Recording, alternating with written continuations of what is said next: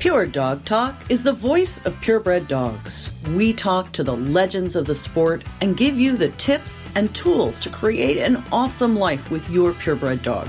From showing to preservation breeding, from competitive obedience to field work, from agility to therapy dogs, and all the fun in between, your passion is our purpose. Welcome to Pure Dog Talk. I am your host, Laura Reeves, and as always, I'm very excited to have my dear friend, Dr. Marty Greer, back to talk with us on Veterinary Voice. And today's kind of special. We're actually celebrating basically the five year anniversary of the Veterinary Voice and Marty working with us here at Pure Dog Talk. And it's amazing, isn't it? How did that happen? I know, right? All right, guys. Are you planning your next litter of puppies? Or maybe you just finished your foundation bitch and you're ready to start health testing. Embark, creator of the highest rated dog DNA tests on the market, offers specialized testing just for breeders. And while they're offering a few different tests, only the Embark for Breeders dog DNA kit was made to provide breed relevant disease screening for your purebred dogs. It includes traits testing, such as coat color and body size, DLA diversity testing, breed ancestry, easy to download OFA submission reports, and the only genetic coefficient of inbreeding test available. Find out why thousands of breeders have trusted Embark to enhance their breeding program, including me, through screening for breed specific genetic conditions, understanding traits, and identifying genetic diversity. To save on the most accurate, most comprehensive dog DNA kit, visit embarkvet.com backslash breeders and use the code PUREDOGTALK to take $20 off a full-priced Embark for Breeders dog DNA kit. That's embarkvet.com backslash breeders and use the code PUREDOGTALK. So, welcome, Marty. I'm, as always, thrilled to have a few minutes of your time. Oh, and happy to be here. I get such great feedback from people that have listened to your interviews and you know you do a great job interviewing and it's just so much fun and i think that comes through i think it's the fun part right yeah and a lot of people listen to it when they're driving to a dog show so they're already kind of in dog mode in their head and so yep. this just sort of leads them right into other interesting topics. So it's, it's really fun. It is. And I will tell you all of the listener feedback I get, which is mountainous. Thank you guys. Always the favorite episodes are with Marty. Oh, so well, thank you. We've literally saved dogs' lives. And I think that that's kind of a big deal. That is truly rewarding and really amazing that people engage and remember yep. and use this as a resource when they get into trouble. So it is yep. very cool. So, part of our anniversary podcast episode, you have a very special project that is the very first topic that you discussed on Pure Dog Talk, and that is breast cancer in our dogs. And here we are. We're actually recording this in October, and it's Breast Cancer Awareness Month. So, talk to us about what's going on with that because I think you have some cool plans in the works. Yeah. So, we'll look to some help from your listeners. But essentially, people sometimes forget that dogs get breast cancer too, and the cats, but you know, this is pure dog talk, so we'll stick to the dogs. And it's not an uncommon kind of cancer to find in dogs, unfortunately. It is definitely linked to spaying at an older age, mm-hmm. but in spite of that, there are still some significant benefits in waiting to spay. So that's a whole other topic. But essentially, we see it in middle age to older normally female dogs that were left intact after the age of two. So anybody that's breeding their dog is typically not going to spay her before two because of health clearances, because she needs to mature before you breed her. So this means that almost every dog in a breeding kennel Program. is going to mm-hmm. fall into a possibility of breast cancer, mammary tumors, same thing, different term, all the same stuff. And I think it's really important that people know that there isn't a good treatment other than surgery. So early detection and surgery is going to be almost the only thing that we can offer. There are very few protocols written right now for treating mammary cancer in dogs that are not surgical. I've tried to push the envelope a little bit, and the drug manufacturers don't look favorably on that. So you pretty much have to see an oncologist.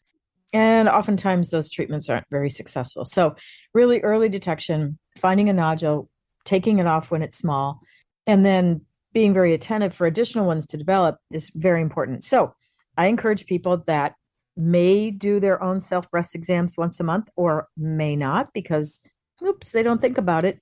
If your dog is motivating you to do your own, perfect. But you both should have your self breast exams once a month. Just like in women, it's encouraged. We encourage it in dog owners as well.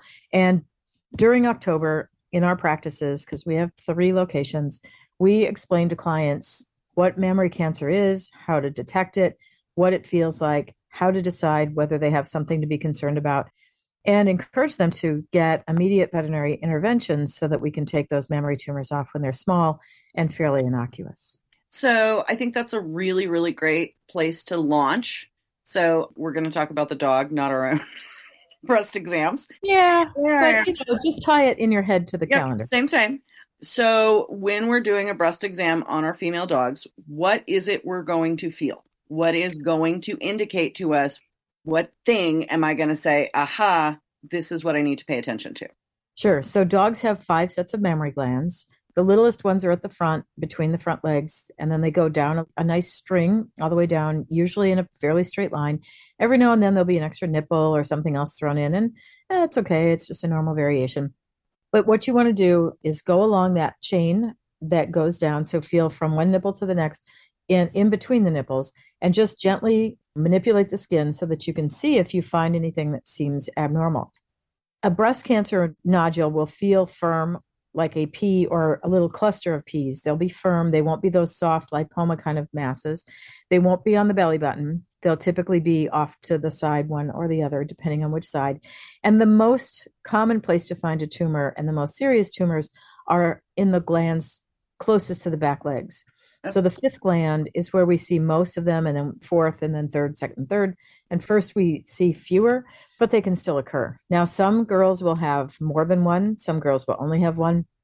But if they have one, then they are predisposed, even if you take them to surgery and remove the ovaries at that point, or even if you take that mammary tumor off, she is still prone to having additional ones because her genetics will allow for that. And because you didn't protect her by spaying her before, two, but I don't spay my dogs before two, because like we said, you can't have them in a breeding program if you're doing that. So it's the trade off that you have. I will tell you for dogs that are left intact deliberately that aren't in a breeding program, that we still see more dogs die from hemangiosarcoma, lymphosarcoma, mast cell tumors, and osteosarcoma. So there's four kinds of tumors that we see lymph node, spleen, bone, and or mast cell, which is skin tumor. We still see more dogs die from those than we will ever see die from breast cancer, mammary tumors. So if your dog does develop mammary tumors, don't feel guilty, don't feel bad, just go to surgery, get them taken off, take them all off, get them sent in for biopsy. I strongly encourage people not to spend the money on a fine needle aspirate. A lot of veterinarians want to stick a needle in it and aspirate it. And because most mammary tumors are mixed of different cell types, that is not going to be an accurate assessment of what you have. I've had them come back where they've been like, oh, it's just an adenoma, don't worry about it because they've hit unfortunately the wrong part of the tumor and you can't tell that until you just go to surgery and remove it. So don't spend the $200 that your vet wants to spend on it. Just go to surgery take it off with nice big margins. There's lots of extra skin. Dogs come with big dog suits so you can take extra skin if you need to. So be fairly assertive in removing it and just be done with it. As soon as you find it call go in. And if she's not in a breeding program anymore and still has ovaries then i would encourage you at that point to also have the ovaries removed so that was my follow up question. So I have my bitch in a breeding program. She's had her two or three, maybe four litters. And do you then encourage folks to spay as soon as they're done being bred? Yeah, there's not a lot of good research showing how protective that is if they're spayed after age two, but there's no question that every time we see a dog go into heat, that the mammary tumors if they aren't taken off and she has another heat cycle, they can jump fairly dramatically in size. I've even seen some get pretty uh-huh. big during pregnancy when people have ignored the fact that we've told them to not breed on that cycle, take the mammary tumor off, and then breed her. And people will do that occasionally, and those tumors can get pretty big pretty quickly. Wow. So, yes, I do encourage people to take out the ovaries. At that point, so if she's already had a spay, but an ovary sparing spay, remove the ovaries. If she's still intact with both uterus and ovaries, remove ovaries and uterus if she has breast cancer. One, to protect her against additional tumor formation. Two, because pyometra is a big deal. We see it in 25% on average of dogs that are intact after the age of nine. And again, there's some breed predispositions on that, which we aren't going to go into right now. But there is definitely a benefit to removing once she's done, retired as a show bitch. If you are no longer showing a conformation, most breed clubs will allow veterans to still show after they're spayed. Some breed clubs don't, but most will. So it is important that after she's done being used in a breeding program that you eliminate her ovaries and uterus and just be done with it. Just get rid of it before there's any problems with the baggage that goes along with it. Right. Excellent. I think that that piece is one that people need to hear. And so talk to us a little bit about this project that you have in mind. So, a few years ago, we trademarked a logo and a process called the Pink Paw. So it's basically breast cancer awareness for our pets. It includes the dogs and the cats. And I want people to be aware of early detection. So, learning to feel for mammary tumors in our practice. If you came in during October with your dog for anything, if you find a lump along her mammary chain during that next six months, we're going to recheck her for no charge. So, talk to your veterinarian about it and say, hey, you know, I found this lump. I think I need to come in. If they charge you, if they don't charge you, it doesn't matter. Just go in, get it seen, get it taken care of. And then I would really love to see a nonprofit develop around the pink paw so that we could fund breast cancer research treatment for our dogs. So I don't have anything developed beyond just the trademark and the thought about it at this point. It wouldn't be a terrible thing if somebody has some great ideas to link onto some other kind of cancer treatment or cancer research I'd love to do that, but I want to make sure that any mm. funds get earmarked for breast cancer, that it doesn't just go into a general fund for cancer or for health or any of those things. So if somebody out there has some brilliant ideas or already has a foundation or wants to do anything with this, please contact me because I think we could really take this into something important because mammary cancer is one of the most common kinds of cancer that we see in dogs. The good news is, in 40 years of practice, I've seen fewer than 10 dogs die from breast cancer. Okay. Many of them will have breast cancer, they may die with it. As Dr. David Waters says, they may die with it, but they probably won't die of it.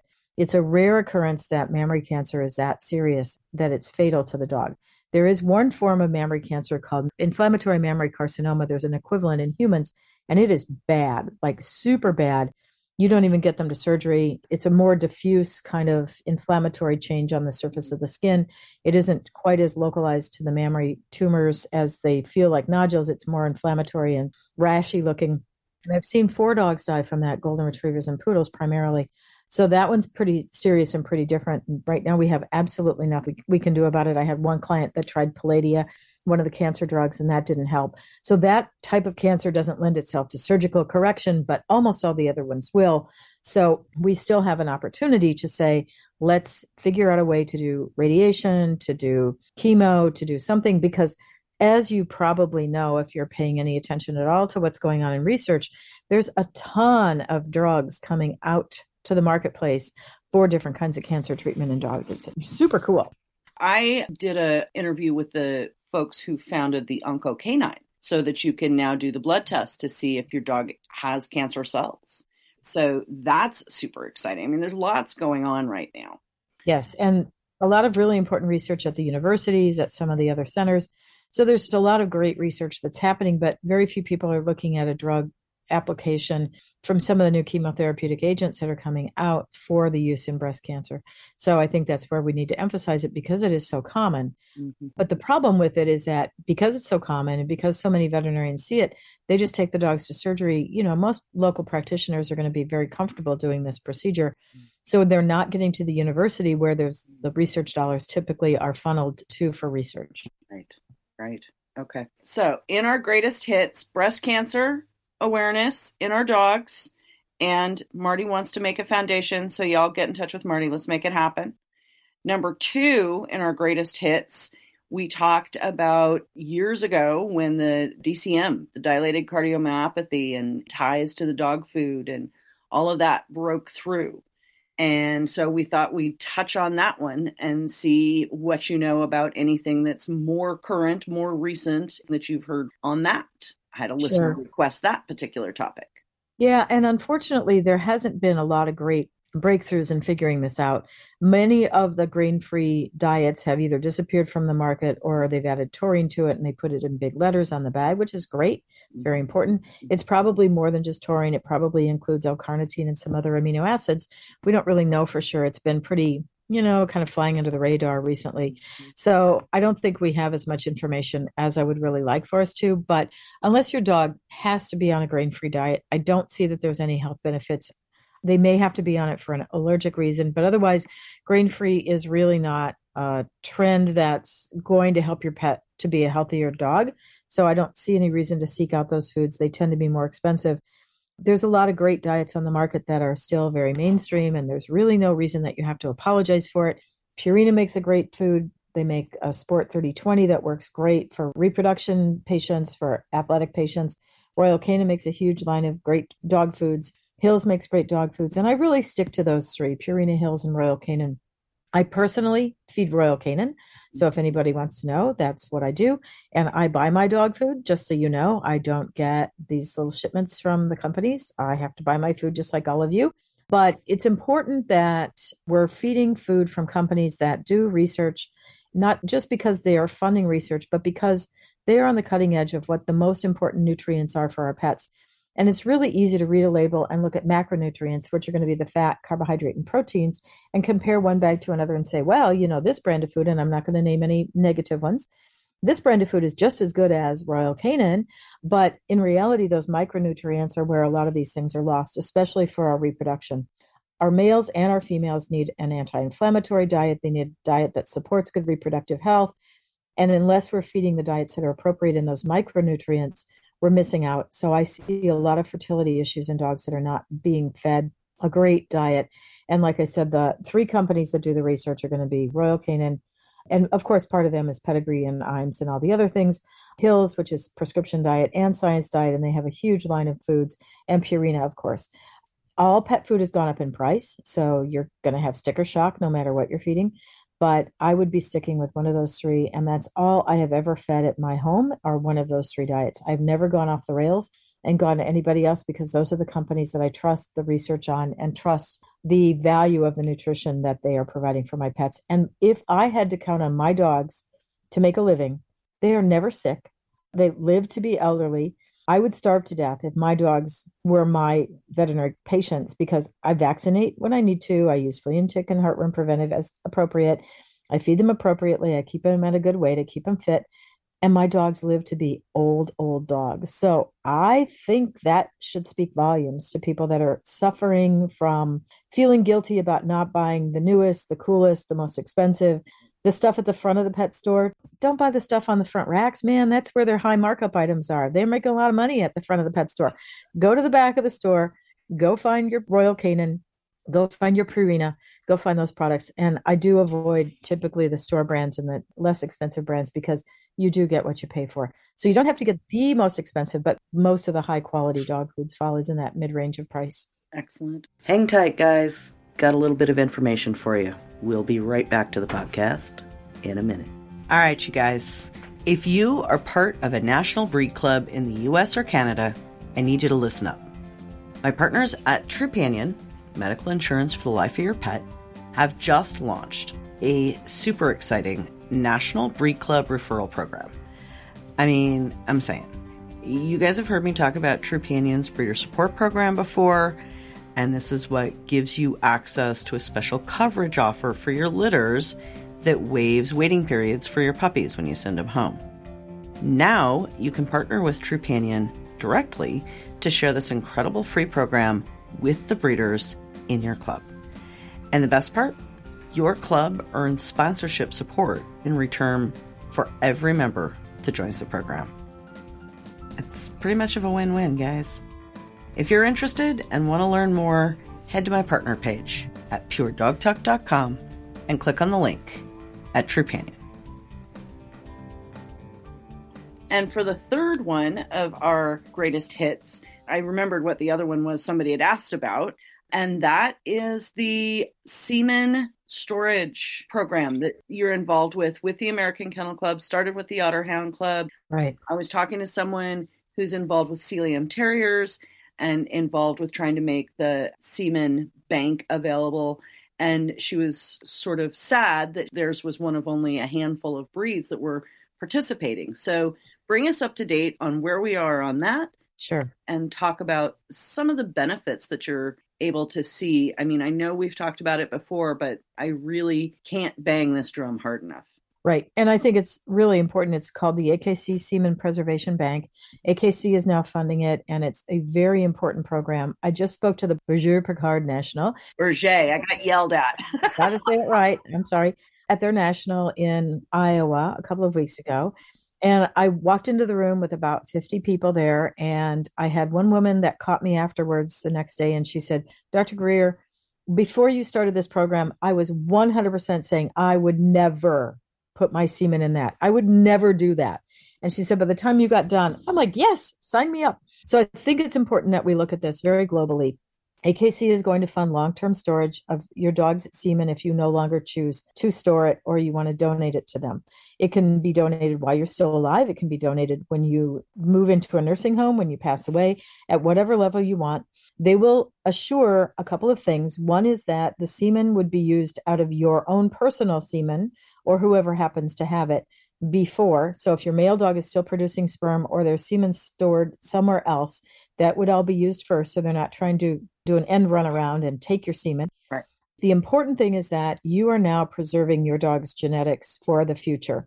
And for those of you who say, This is my semen, I'm not going to share it, I want you to think about how short sighted that is. If you have spent 40 or 50 years in a breeding program developing excellent genetics, you should be the kind of person that also wants to share that with other people. It's valuable, it's important, and I think it's really short sighted of you to say, it's mine and I'm not going to share it. Now, I said this out loud to the Picards, and I can say this because I have a herding breed. So I can say this I have corgis. Herding dog people are control freaks. There's a few other breeds of people that are like There's that. others, yes. yeah. And they don't want to share. You know, when I walk into a golden retriever meeting, they jump out of the chair, the people jump out of the chairs, run across the room, throw their arms around me, and say, "Oh, let me get you a sandwich." When you walk into a terrier club meeting, they go, "No, this is mine. Go away." You know, people don't look like their dogs; they act like their dogs. And I can say I'm a control freak, so I understand it. But you have to really look globally at what the benefits of sharing your dog's genetic material are. Right now, it's only semen because that's all we know how to preserve and use. But either the semen can be used for a breeding or if for some reason that dog is not appropriate for a breeding, then at least the DNA can be used down the road as more DNA tests become available. We can start looking into the genetics of some of those lines of dogs much more effectively. Now, AKC will let every breed develop their own protocols. So you may say the dog has to come from an owner of breeder of merit. You may say that the dogs have to have certain genetic clearances before we'll consider them in the gene pool. Mm-hmm. So your own breed club sets your own rules. That's what I was going to say. This isn't yeah. an individual. Like I can't just go give them my dog semen. I need to talk the German Wirehair Pointer Club of America into setting this up. Right. And the breed clubs should have a pretty global look. They are usually appointing someone or a group of people that were on their health committee so that they have a pretty good idea of what kind of genetic concerns there are. And just because your dog isn't perfect genetically doesn't mean it can't contribute to that. It may be that that DNA is saved down the road for a DNA test that they're looking for or develop later. So I want you to think about all the dog's semen, not just the dogs that are the great dogs. My concern is the longer we wait, the faster that semen is being destroyed because as people move into nursing homes, move away, don't have a forwarding address, die, their families say, I don't want to pay for the semen storage. I'm not dealing with it. It's getting destroyed every day. So the sooner you can get your semen into the semen preservation bank, the better. But your breed club gets to decide, or you get to decide, and you can move it forward. And AKC is doing this very, very carefully. It's been thought out. We've gone through every scenario that we can think of. I'm sure there's going to be things that haven't.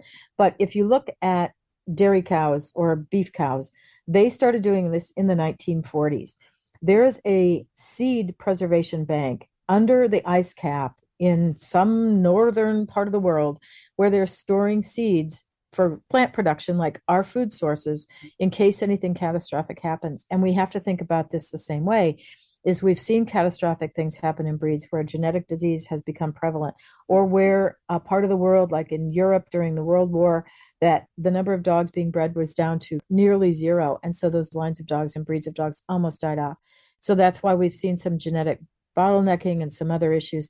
And we really have to be thoughtful. If you have put your heart and soul for 40 or 50 years into breeding a really beautiful, great, healthy line of dogs, please, please share that with people down the road because they are going to benefit.